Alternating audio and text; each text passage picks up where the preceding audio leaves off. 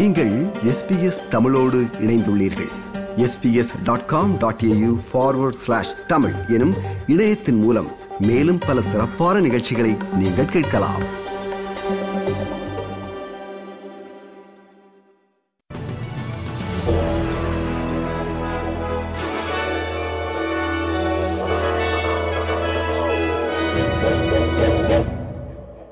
நேர்கள் அனைவருக்கும் வணக்கம். இன்று டிசம்பர் மாதம் ஏழாம் தேதி வியாழக்கிழமை. செய்திகள். வாசிப்பவர் செல்வி. குடியுரிமை இல்லாத ஒருவரை நாடு கடத்துவது சாத்தியமில்லாத இடத்தில் கால வரையற்ற குடியேற்ற தடுப்பு காவல் சட்ட விரோதமானது என்று உயர் நீதிமன்றம் வழங்கிய தீர்ப்பை அடுத்து குடிவரவு தடுப்பு காவலில் இருந்து விடுவிக்கப்பட்ட நான்காவது நபர் விக்டோரியா மாநிலத்தில் விசா நிபந்தனைகளை மீறியதற்காக கைது செய்யப்பட்டுள்ளார். நாற்பத்தி ஐந்து வயதான சூடானில் பிறந்த ஆண் ஊரடங்கு உத்தரவுக்கு இணங்க தவறியதாகவும் மெல்பர்ன் விமான நிலையத்தில் பொருட்களை திருடியதாகவும் ஆஸ்திரேலிய பெடரல் காவல்துறையினரால் கைது செய்யப்பட்டுள்ளார். ஒரு திருட்டு குற்றத்திற்கு அதிகபட்சமாக பத்து ஆண்டுகள் சிறை தண்டனை விதிக்கப்படும். ஊரடங்கு சட்டத்தின் நிபந்தனைக்கு இணங்க தவறினால் அதிகபட்சமாக ஐந்து ஆண்டுகள் சிறை தண்டனை மற்றும் சுமார் ஒரு லட்சம் டாலர்கள் அபராதம் விதிக்கப்படும். கடந்த மாதம் உயர் நீதிமன்ற தீர்ப்பை தொடர்ந்து அந்த நபர் விடுவிக்கப்பட்டிருந்தார் என்பது குறிப்பிடத்தக்கது.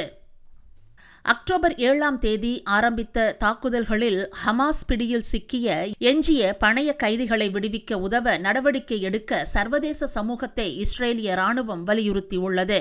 கடந்த வார போர் நிறுத்தத்தின் போது நூறுக்கும் மேற்பட்ட பணைய கைதிகள் விடுவிக்கப்பட்டனர். அவர்களுடன் இஸ்ரேலால் சிறையில் அடைக்கப்பட்ட இருநூற்றி நாற்பது பாலஸ்தீனியர்களும் விடுவிக்கப்பட்டனர். போரை தூண்டிய அக்டோபர் ஏழு தாக்குதலுக்கு பிறகு காசாவில் ஹமாஸ் ராணுவம் இருப்பதை இனி ஏற்றுக்கொள்ள முடியாது என்று இஸ்ரேல் பாதுகாப்பு படையின் செய்தி தொடர்பாளர் ரியர் அட்மிரல் டேனியல் ஹகேரி தெரிவித்தார் International organizations know their mandate, and they also know the facts. Hamas is preventing them from doing their job. The Israel Defense Forces will do everything in its power to rescue our hostages and bring them home. We call others to do the same. நாட்டின் பொருளாதார வளர்ச்சி கடந்த காலாண்டில் எதிர்பார்க்கப்பட்ட விகிதத்தை விட குறைவாக இருப்பதை புதிய புள்ளி விவரங்கள் காட்டியுள்ள நிலையில் நாட்டின் பொருளாதாரம் பரந்த அளவில் முன்னேறி வருகிறது என்று கருவூல காப்பாளர் ஜிம் சாமஸ் தெரிவித்தார். செப்டம்பர் காலாண்டில் நாட்டின் பொருளாதாரம் சைபர் புள்ளி இரண்டு சதவீதத்தால் வளர்ந்துள்ளதற்கு அதிக வட்டி விகிதங்கள் மற்றும் உலகளாவிய நிச்சயமற்ற தன்மையை முக்கிய காரணிகளாக திரு சாமஸ் குறிப்பிட்டார். நாட்டின் மருத்துவமனைகளின் அழுத்தத்தை குறைக்க மெடிக்கேர் முறையை வலுப்படுத்த மேலும் ஒன்று புள்ளி இரண்டு பில்லியன் டாலர்கள் முதலீடு செய்ய பெடரல் அரசு உறுதியளித்துள்ளது.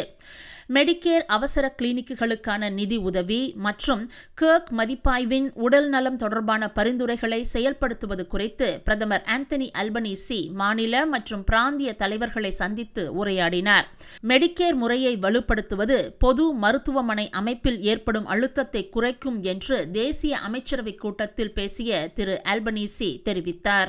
Importantly, Australians want an approach to healthcare that recognises that primary care and hospital care are linked and that we need to strengthen primary care in order to take pressure off hospitals. But they need both. Queensland நெடுஞ்சாலையில் பாடசாலை மாணவர்கள் பயணித்த பேருந்து மீது கன ரக வாகனம் ஒன்று மோதிய விபத்தில் காயமடைந்த மாணவர்கள் மருத்துவமனையில் அனுமதிக்கப்பட்டுள்ளனர். எம் ஒன் நெடுஞ்சாலையின் ஓரத்தில் நிறுத்தப்பட்டிருந்த பேருந்து மீது கன ரக வாகனம் மோதியதைத் தொடர்ந்து அவசர சேவை பிரிவினர் அழைக்கப்பட்டனர். மருத்துவமனைக்கு கொண்டு செல்லப்பட்ட பதினோரு பேரில் பத்து பேர் மாணவர்கள் என்று குவீன்ஸ்லாந்து ஆம்புலன்ஸ் சேவையினர் தெரிவித்துள்ளனர். இத்துடன் எஸ்பிஎஸ் தமிழ் ஒலிபரப்பு வழங்கிய செய்தி நிறைவு பெறுகிறது.